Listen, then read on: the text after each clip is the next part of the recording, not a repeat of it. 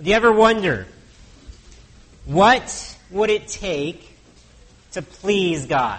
I think we all wonder that sometimes. What would it take to make God happy with me? Have you ever thought that? Is there anything that we can do? Should we be, for, for instance, should we be faithful church members? Is he pleased with that? Should we be, how about passionate prayer warriors? Does that please God? Maybe we should be enthusiastic evangelists. Go out tell everyone. Can we please God that way? Well, Scripture actually tells us that on our own, we can't please God. Believe it or not. The honest truth is that we are all sinners who have rebelled against God, breaking His heart. Romans 8 8 tells us that those who are in the flesh, that is just a, a regular human body without the Holy Spirit, cannot please God.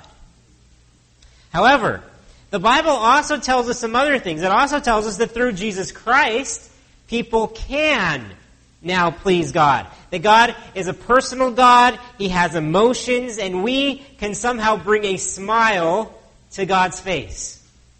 And the New Testament gives us a number of instructions that basically say, do such and such, for this pleases God. Do this because this pleases the Lord. These commands include giving sacrificially, preaching the gospel, praying faithfully, and living in godliness. These are some of the ways Scripture tells us that we can now actually please God through Jesus. But there is one, uh, more than all of these, there is one undergirding, ultimate way that Scripture tells us that we can please God with our lives. We're going to look at what that is today. But before we do that, I'm going to ask you a more specific question than how can we please God. And that is this how can we amaze God? Can we amaze God? Now, I'll admit, that question sounds a bit sacrilege. So let me explain. Technically, we cannot ever amaze God because amazement entails some kind of surprise or awe. And God is neither surprised nor awed by us or anything that we do. Okay? Get that straight. However, when God's Son came to earth as Jesus, a man, the situation was a bit different. See, Jesus, as he came as a man, veiled some of his divine attributes during his time on earth. And this included what we call his omniscience, or his ability to know everything, his all knowingness. So Jesus, as a man on earth, didn't necessarily know everything at all times while he was on earth. At any given moment, he only knew as much as he physically learned or as much as the Holy Spirit revealed to him, moment to moment. Now, of course, Jesus was still ultra smart and wise. He was a perfect man after all. And the Holy Spirit did reveal many things to him that only God knew. This may all be confusing to you. I know that. Here's my only point in all this. That during his time on earth, Jesus could be surprised. He could be, and because he could be surprised, he could be amazed at human actions. I know this to be true because of the story we're going to read today from the Gospel of Luke. If you have your Bibles, please turn with me to Luke chapter 7. Luke chapter 7. If you don't have a Bible yourself, there's some in the pew in front of you, and you will be on page 863. 863 will get you to Luke 7. Today, we're going to read an amazing story about Jesus being amazed. And we're going to see what it is that he was so amazed by. I'll give you a hint. It's the same thing the Bible, the Bible says especially pleases God. It's the same thing. And we'll see what this entails for our lives today, because it does. It absolutely applies to each one of our lives this morning. Before we dig in, I'd like to pray for our time together. So would you please bow your heads and pray with me? Heavenly Father, as we come to your word this morning, I pray that you would open our eyes, open our hearts to your word, soften them, let them receive your truth. I pray for each one here that has come in these doors, that if there is someone here who does not know you, that what you say in your word this morning would get to them. And I pray that your Spirit would be working in each of our hearts, helping us see how this applies to every single one of us and what it means to have faith in you. We pray this in Jesus' name. Amen.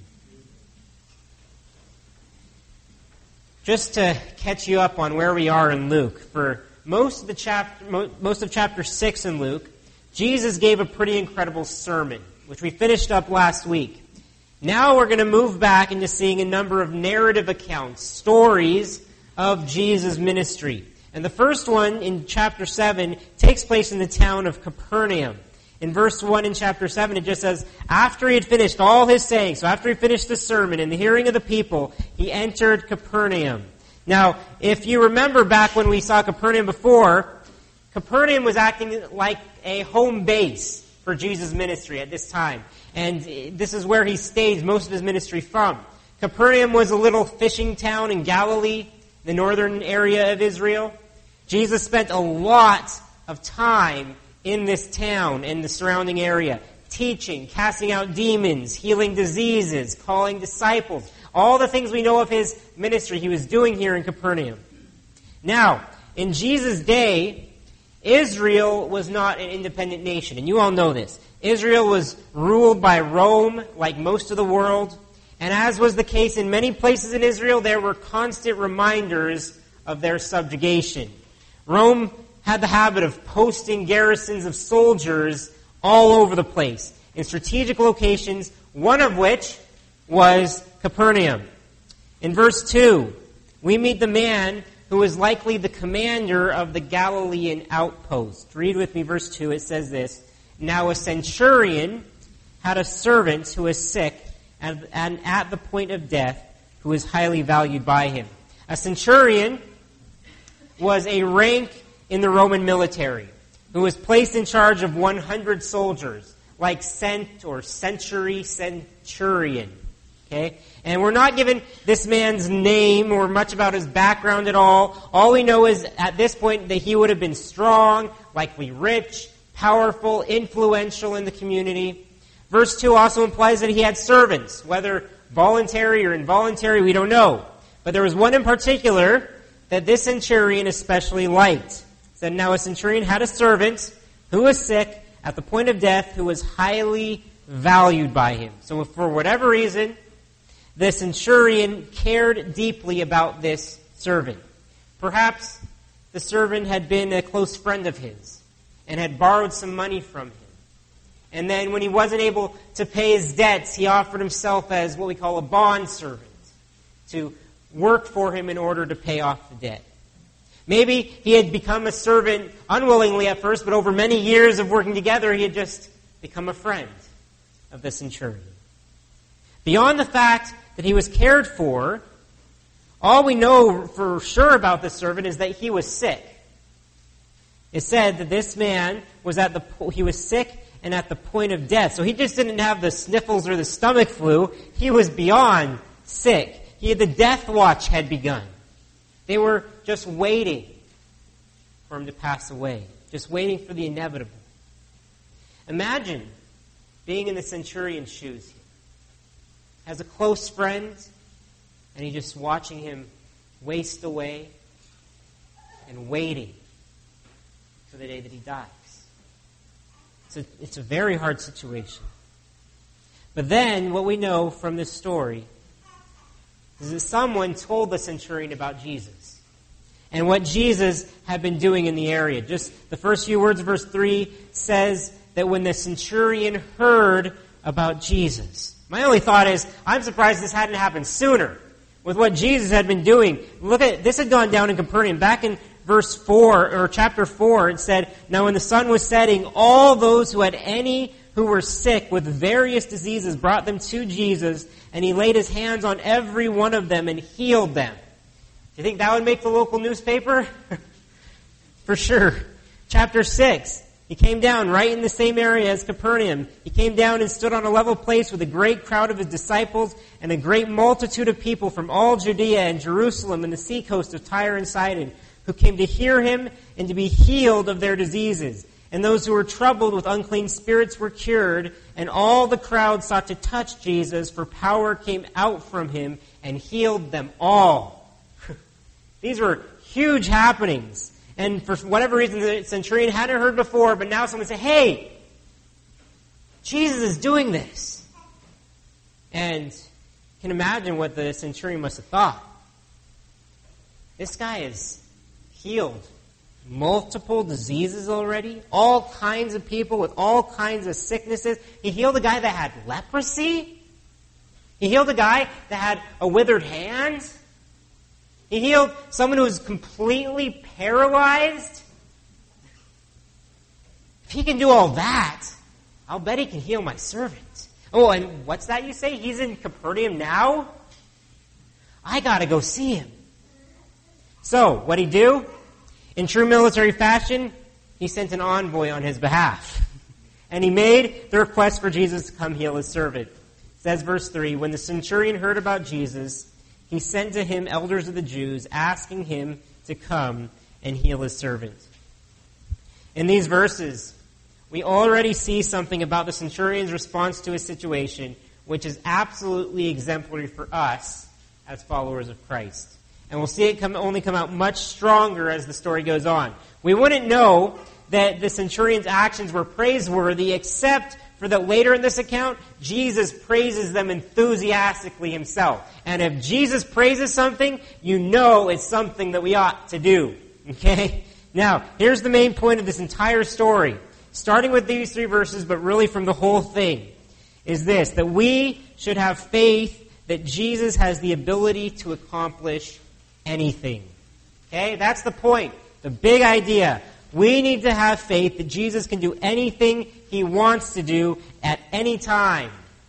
Strong faith in his ability and power to accomplish anything.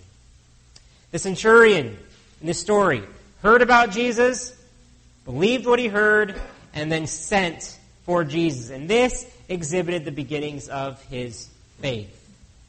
When the centurion heard about Jesus, he sent to him elders of the Jews, asking him to come heal his servant. Okay, now, faith, it's a funny word. It's tossed around a lot. If you don't know what it means, faith is essentially belief. Believing in, so faith in Jesus is believing in Jesus. Believing that Jesus is who he said he was. Believing that he did what the scripture says he did. Believing that he can save you or that he has saved you today. Faith is mental, it's emotional, and it's physical assent, which automatically leads to a changed life. Faith always leads to changing your life. According to Jesus, many places in his teaching, faith is of utter and ultimate importance. It's a necessary part of our salvation, and it's essential part of growing in our walk with God. So it, it's very important on both sides of salvation. Now, I think we can read this story today and identify ourselves with both the servant and the centurion in different ways. Let me explain. Like the servant, all of us are nearing death every day of our lives. You're not getting any younger. Some of us may be physically nearing our last days on earth in the near future. Some of us may not even know that. It doesn't matter what age you are. Death is approaching us all. Ultimately, all of us are destined to face death one day. And at that time, people will say of us, much like they said of the servant, he or she is at that point. They're at the point of death. We're just waiting. We're all mortal like this because of the death penalty that we are all under because of sin. We are all sick with sin and destined to die, physically and spiritually. Philip Ryken says that death is the need behind all our other needs and the sum of all our fears. We can identify with the servant in this way, recognizing that we all need to be saved from death. We all have to. There has to be a solution. But in this story, I think we can also identify with the second person. We can identify with the centurion as well. Because not only are we mortal, not only do we have great needs, so do those that we love and care about. Everyone we know is in the same boat. I know that there are people that you care about deeply that are in great need. I know this. As we saw last week, we all go through storms, no matter who we are. They're inevitable, and the people that we love are no exception. Perhaps someone you know is dying. Maybe they're in the hospital, and you're at this point of just waiting.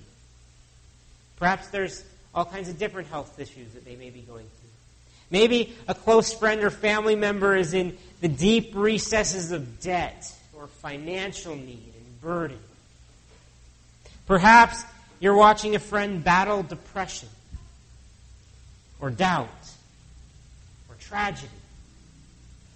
Comes in all shapes and sizes. Maybe you've been sharing the gospel with someone and they just keep rejecting it. They keep turning it down over and over again. So, here's the question. What do we do when there is nothing else we can do to help the people we love? What do we do? Good question. Take a lesson from the centurion. Take it to Jesus. Because have faith, have faith that Jesus can do something about your or your friend's situation because he can. He's the only one that can. And there are huge implications for our prayer life in these verses. Huge. The centurion truly believed that his servant could be healed. He didn't ask Jesus to come and try to heal his servant. He asked Jesus to come and heal him. And he believed that Jesus could do anything. Do we believe this? Do we really believe this that Jesus could do anything. Of course, it's true that he won't do everything, but he could do anything. He can heal someone on the brink of death. He can heal any disease. He can restore and bring peace to a relationship that seems irreparable. He can miraculously bring someone out of depression or financial difficulties. And He can change the hardest heart to respond to the gospel.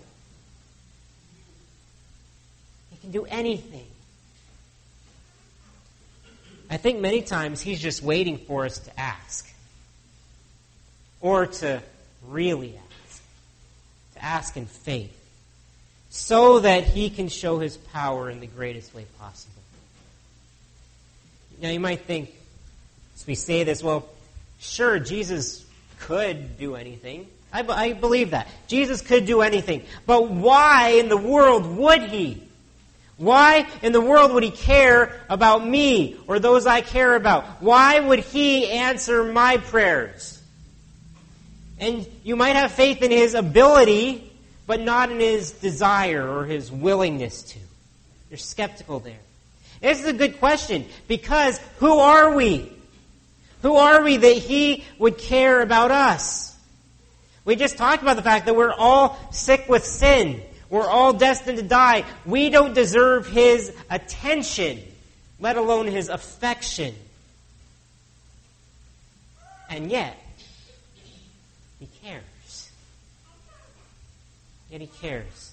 The next few verses of this story, we learn a really valuable aspect of having faith in Jesus, and that is this that we should have faith that Jesus has the ability to accomplish anything in our lives, regardless of our worthiness. Okay? We should have faith in Jesus regardless of whether or not we are worthy of his love and care.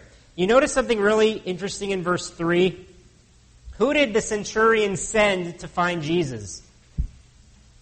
It says, when the centurion heard about Jesus, he sent to him elders of the Jews, asking him to come and heal his servant. So he sent some elders or respected leaders of the Jews.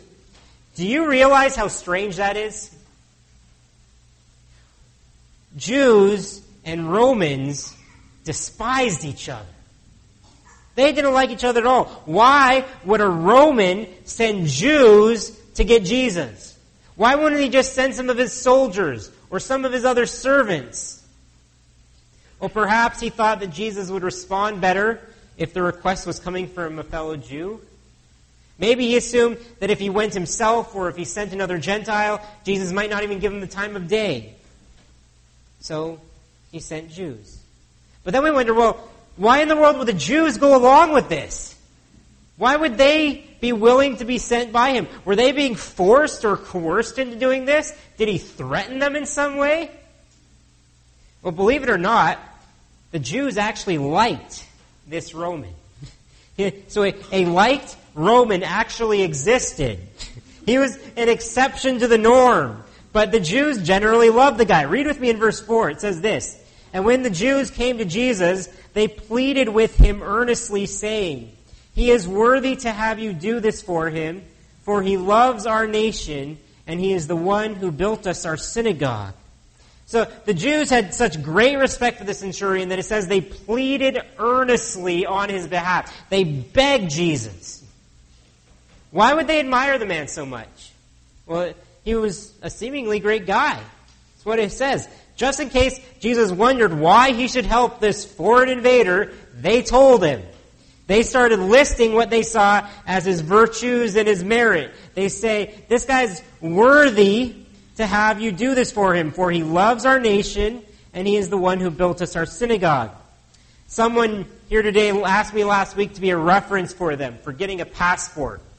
And I readily agreed to do so, and if these people ever call me for a reference, I'll be happy to explain that why this guy deserves a passport. it's pretty normal. That's basically what the Jews were doing for the centurion here. They were giving him a reference, a good reference to Jesus. And why did the Jews give this good reference? Why did they think him worthy of Jesus' help? First, because he loved Israel. Verse 5 said, He's worthy to have you do this for him, for he loves our nation. That was a very rare quality for a Roman. Most nations are happy to welcome foreigners in who will love their country, but not people who don't. Right? It just doesn't make sense. As an American born citizen, if I moved here to Canada, but said all along, I hate Canada. I don't want to be here. Stupid Canada. How would you feel? Go back to where you came from then. right? We don't want you here if you don't want to be here. Most Roman soldiers who came from Rome, went to Israel, posted in Palestine, probably were not very happy to be there. They were far away from home in a strange foreign land with people who hated them. But for whatever reason, this centurion wasn't like that. And the Jews knew that he loved Israel. And so they welcomed him to be there. Second reason they thought him worthy was what he had done. It said, For he loves our nation and he is the one who has built us our synagogue. Let me explain what this would mean. We here at Calvary have this beautiful but aging church building that we worship in. Okay? It's required a lot of work to be done over the, over the years, and it'll need more in the future. But we are thankful. God has blessed us, and we're thankful for what we have. But imagine with me, okay? Imagine if someday some really rich guest came along and said, I love what you're doing as a church. I love what God is doing through you. And God has blessed me in some great ways, and I feel that God wants me to bless you in return. So, he comes and hands us a check for $3 million and says, Go out, build yourself a brand new, spanking new building. okay? That's basically what this guy did for the Jews in Capernaum. He financed an entire new synagogue for them to worship him. A beautiful new building when I visited Israel, I got to visit the ruins of the synagogue. Many of them are still standing. It's an incredible building that he had built for them. He had no obligation to do this. But he just cared about people. He cared about helping them out. So we see just in this very short verses here that he was a good man. He genuinely cared for people. He was generous. As a centurion, he had to be strong, reliable, courageous, all around good guy. So when he asked some Jews to go find Jesus and bring him there, they gladly went. Sure, we'll give you a reference. Verse 6 tells us, though, and Jesus went with them. Let's stop there. Okay, so Jesus agreed to go with them. He was willing to go heal the servant. But I wonder as I read that, did Jesus agree with their assessment of the guy? Did Jesus agree to go and help the servant simply because the centurion was worthy? Did he do that?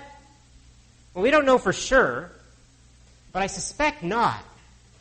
I suspect not because this is not how Jesus usually worked. All throughout his ministry, Jesus usually healed people simply because he had compassion on them, not because they deserved to have him healed. He never did it to, because they deserved it. We ask, well, what determines someone's worthiness to receive any blessing from God?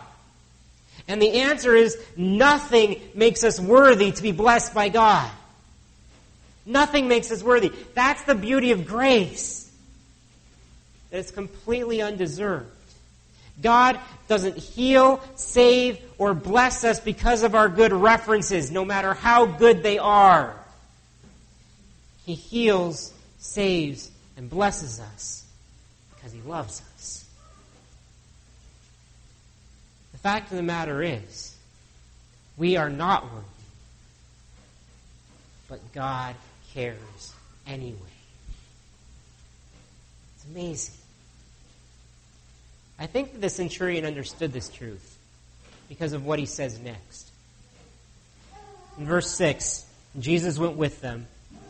When he was not far from the house, the centurion sent friends, saying to him, Lord, do not trouble yourself, for I am not worthy to have you come under my roof. Therefore I do not presume to come to you. But say the word, and let my servant be healed. So in verse 4, we have the Jews saying, He is worthy. And in verse 6, the centurion says, I'm not worthy. I'm not worthy. The man said he was unworthy to even have Christ come to his house. And then he said he was unworthy to even go and meet Christ. Verse 6 and 7 in the New Living Translation says, Lord, don't trouble yourself by coming to my home, for I am not worthy of such an honor. I am not even worthy to come and meet you. That's why he sent people in the first place. After the centurion sent the Jews to meet Jesus, he must have had some serious second thoughts. Oh man, I just asked Jesus to come to my house? What am I thinking? He's not going to have time for me. He's a busy man. He's a great man. What a selfish request I just made. Asking him to go way out of his way to come here. Who do I think I am? And so he sent some more people to backtrack for him. And basically, Jesus, never mind. You don't need to come. What the centurion was saying was actually completely true. He obviously realized some of who Jesus was, and he knew that no one deserved him. No one was worthy of him. And yet, Jesus was already on the way. He was already going. Not because of the man's worthiness, but because of his compassion and love. This points us right to the heart of the gospel. None of us are worthy to have had Jesus come and die and rise again for us. And yet, He did. He saw our need, sinful, doomed to die, without hope, unworthy, and yet He saw us with compassion. He saw us with love. And He came anyway. He reversed everything. He, we deserve death. He didn't, and yet he took death. We, he deserved life. We didn't, and yet he gave life. And now, we can come to him today by faith. Boldly, unashamed, and receive his healing. Saying, Jesus, I am unworthy, but I believe that you love me. I believe that you died for me. Thank you. You done this before? Have you accepted Jesus' grace regardless of your worthiness? Have you believed by faith that He died and rose again to save you from your sins? Have you believed? If you'd like to talk about this or pray with someone, I'd love to speak with you after the service. There are others here who would as well. You may not today, you may not feel worthy of Jesus. And that's true. But He loves you anyway. You may not feel worthy, but He's come anyway for you. And I'll tell you this He is worthy. He is worthy of our complete devotion, our entire lives. So come. Come to Him today. Ask Him to heal you from your deadly condition, and He will. By grace.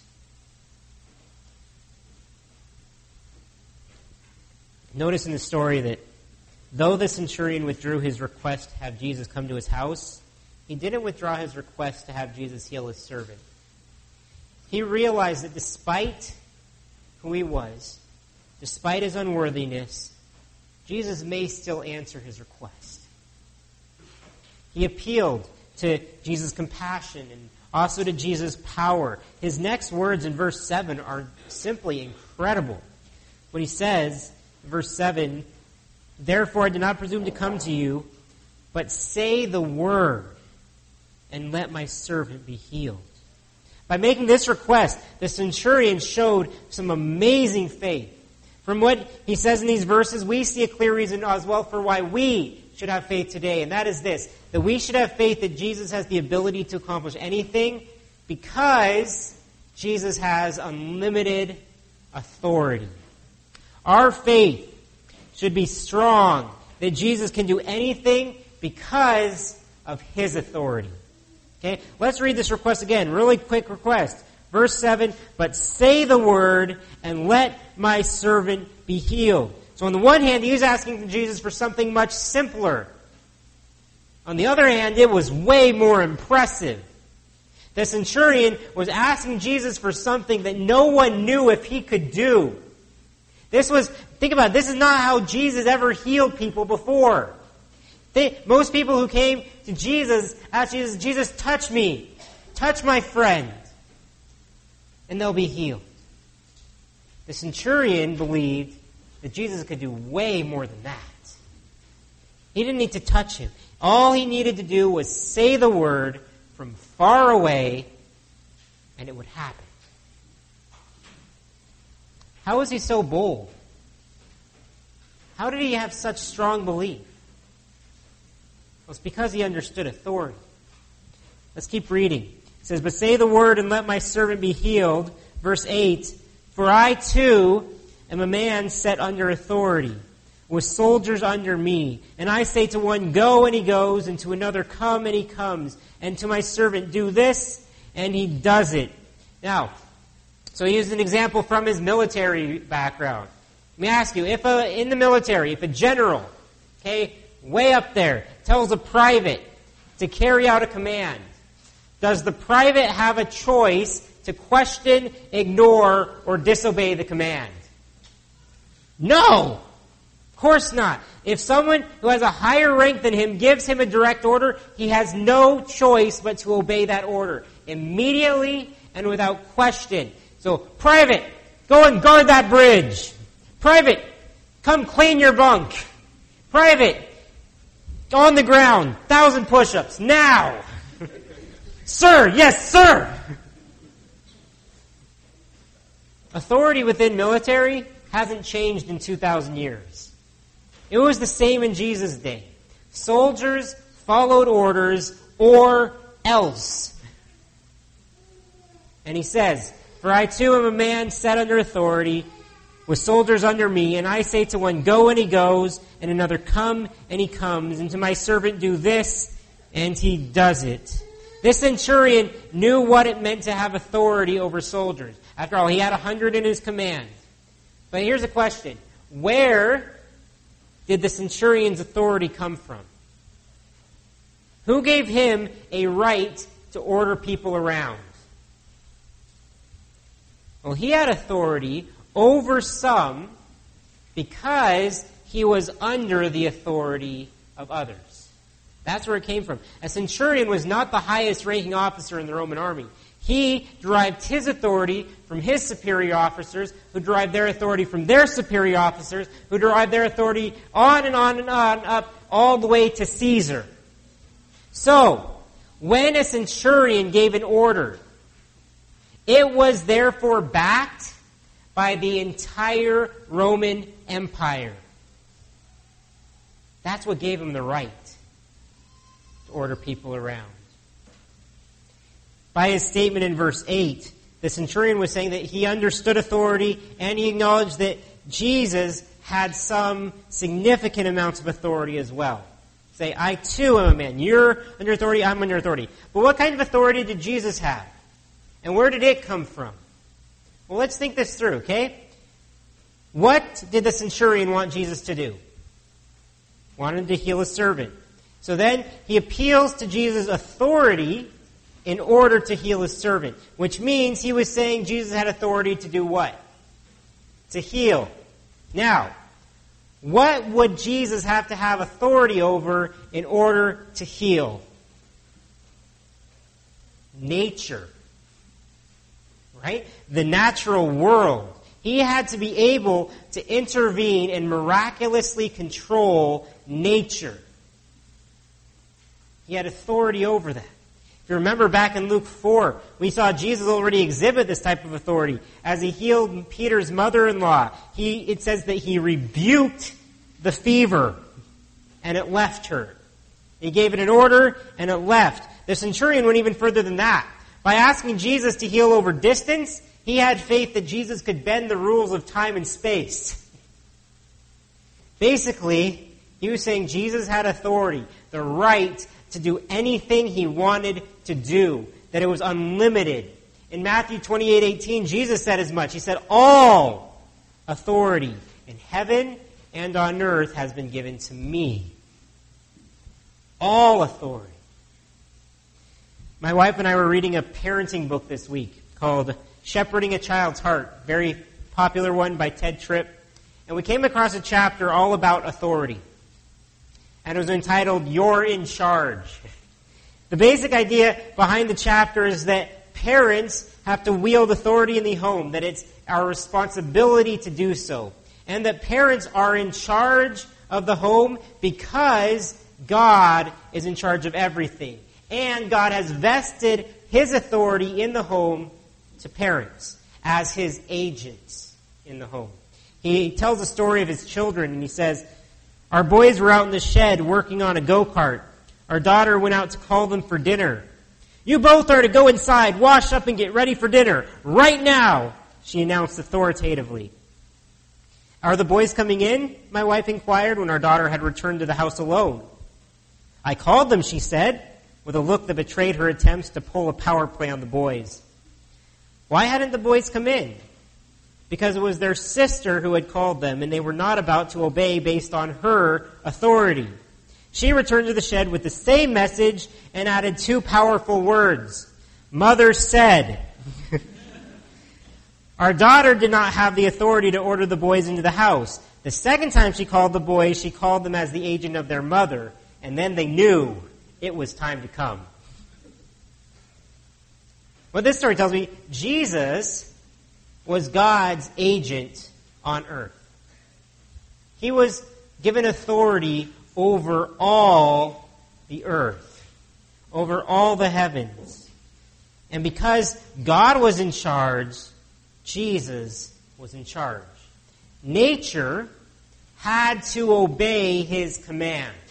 But really, more than just nature had to obey. everything had to obey his commands. And we are no exception. We're under his authority. This is why the centurion said that Jesus was under authority like he was. He may not have known all the details of how Jesus was God or part of the Trinity. However, he definitely recognized that Jesus was God's agent on earth. And so, just like the centurion's orders were backed up by the entire Roman Empire, Jesus' orders were backed up by the entire kingdom of heaven. Jesus had been given that right to exercise power, the ability to exercise authority.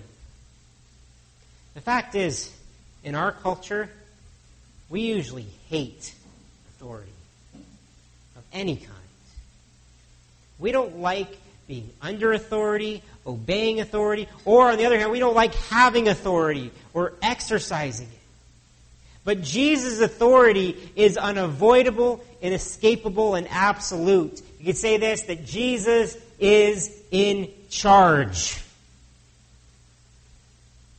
He is in charge of the natural, the supernatural, and everything in between. He's in charge of galaxies, planets, nations, governments, cities, homes, and you and me. And He has authority over all of us, whether we like it or not. Do we believe in Jesus' authority? Do we? If we truly grasped and believed his authority, we will obey him. But also, like the centurion, if we believe in his authority, our faith in him will grow exponentially. We'll believe that he can do anything. Final quick thing we'll see in this story is one last reason that we should have faith. To review, we should have great faith that Jesus can do anything for us, regardless of whether or not we're worthy, and because he has all authority. And lastly, we should have faith that Jesus has the ability to accomplish anything because Jesus loves rewarding great faith. This is really a principle we see throughout Scripture, but we see it very clearly in this story. We should have strong, growing faith in Jesus because he loves to reward it.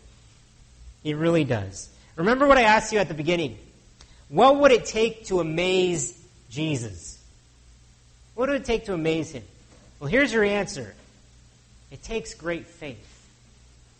Look at verse 9. It says, When Jesus heard these things, he marveled at him, and turning to the crowds that followed him, said, I tell you, not even in Israel have I found such faith. Jesus was super impressed by the centurion's request. It showed some incredible faith.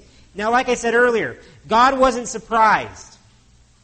But as a man, Jesus was. Marveling, he says he marveled. Marveling is what we do when we see a fancy hockey goal in the highlights. Whoa! That's crazy. How would he do that? Or, or it's marveling when we're impressed by a magic trick. Just, whoa. I have no idea how you did that. Marveling is what we do when we taste a mind blowing meal. Mmm, that is good. Marveling is what we do when we admire someone's musical talent. Wow, it's impressive. It's a form of verbal amazement and astonishment. And here it says Jesus marveled at this man's faith. Wow! Now that is faith. What made this type of faith so impressive to Jesus? Well, he says it is because he hadn't seen anything like it.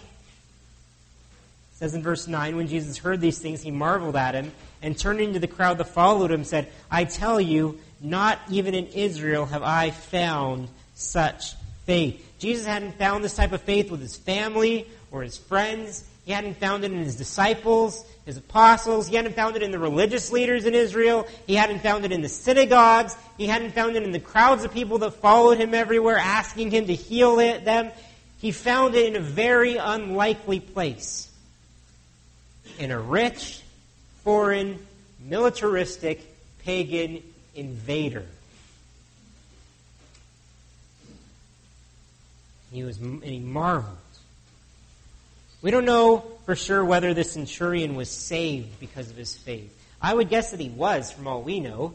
It says he heard of Jesus, he believed in him, and boy, did he ever believe. To get Jesus to say, I tell you, not even in Israel have I found such faith.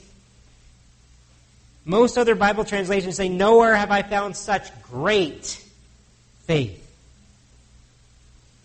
Shouldn't it surprise us that Jesus got this excited over someone who had faith? Faith in him is his primary desire from us. When we show faith, he is pleased. Hebrews 11:6 says, "And without faith it is impossible to please God, for whoever would draw near to God must believe that he exists and that he rewards those who seek him." The centurion believed in God, believed that Jesus held God's power and authority, and thus sought Jesus to meet his needs. And in so doing, God was pleased. God was pleased.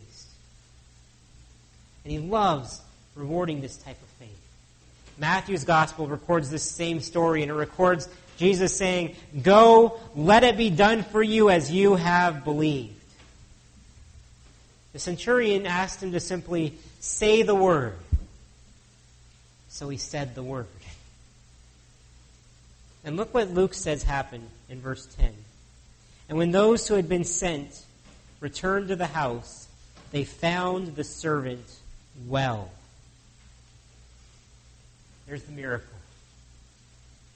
Don't lose your wonder over how crazy this miracle was.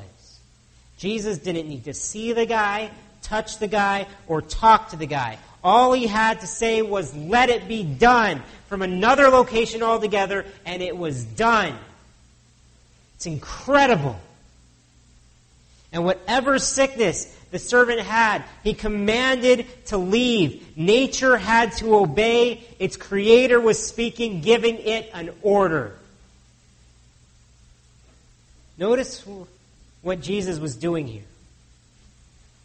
We already know he healed the man because he had compassion, but he healed purposefully in response to the centurion's faith.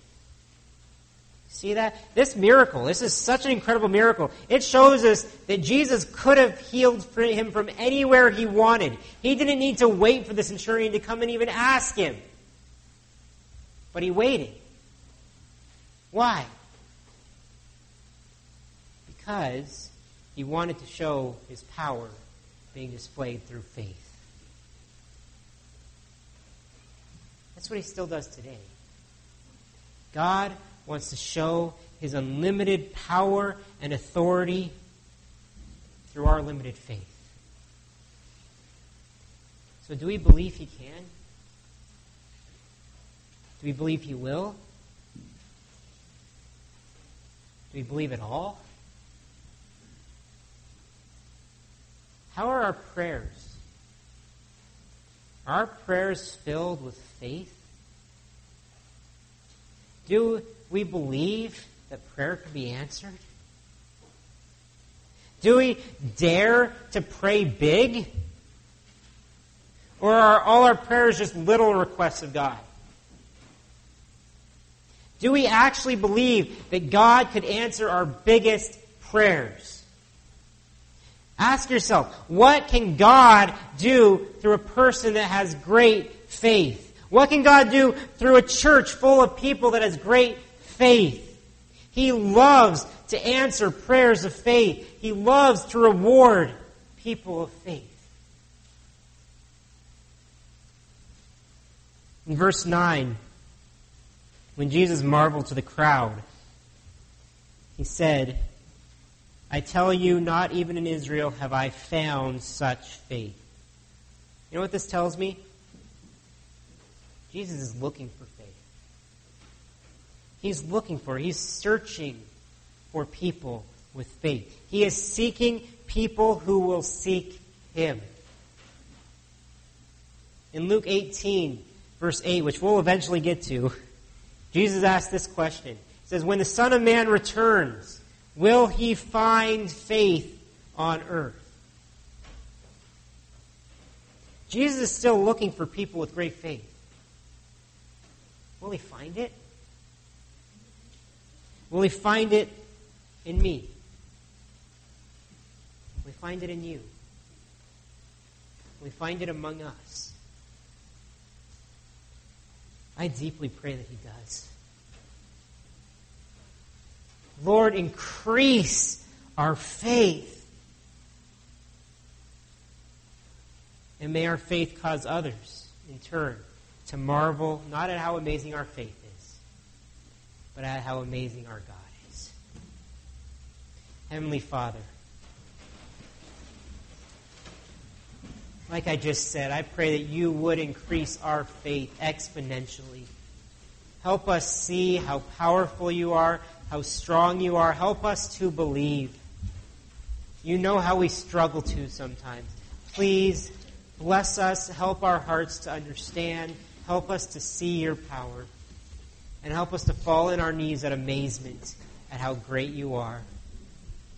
For you are the God who looks for faith, and you're the God who answers prayer.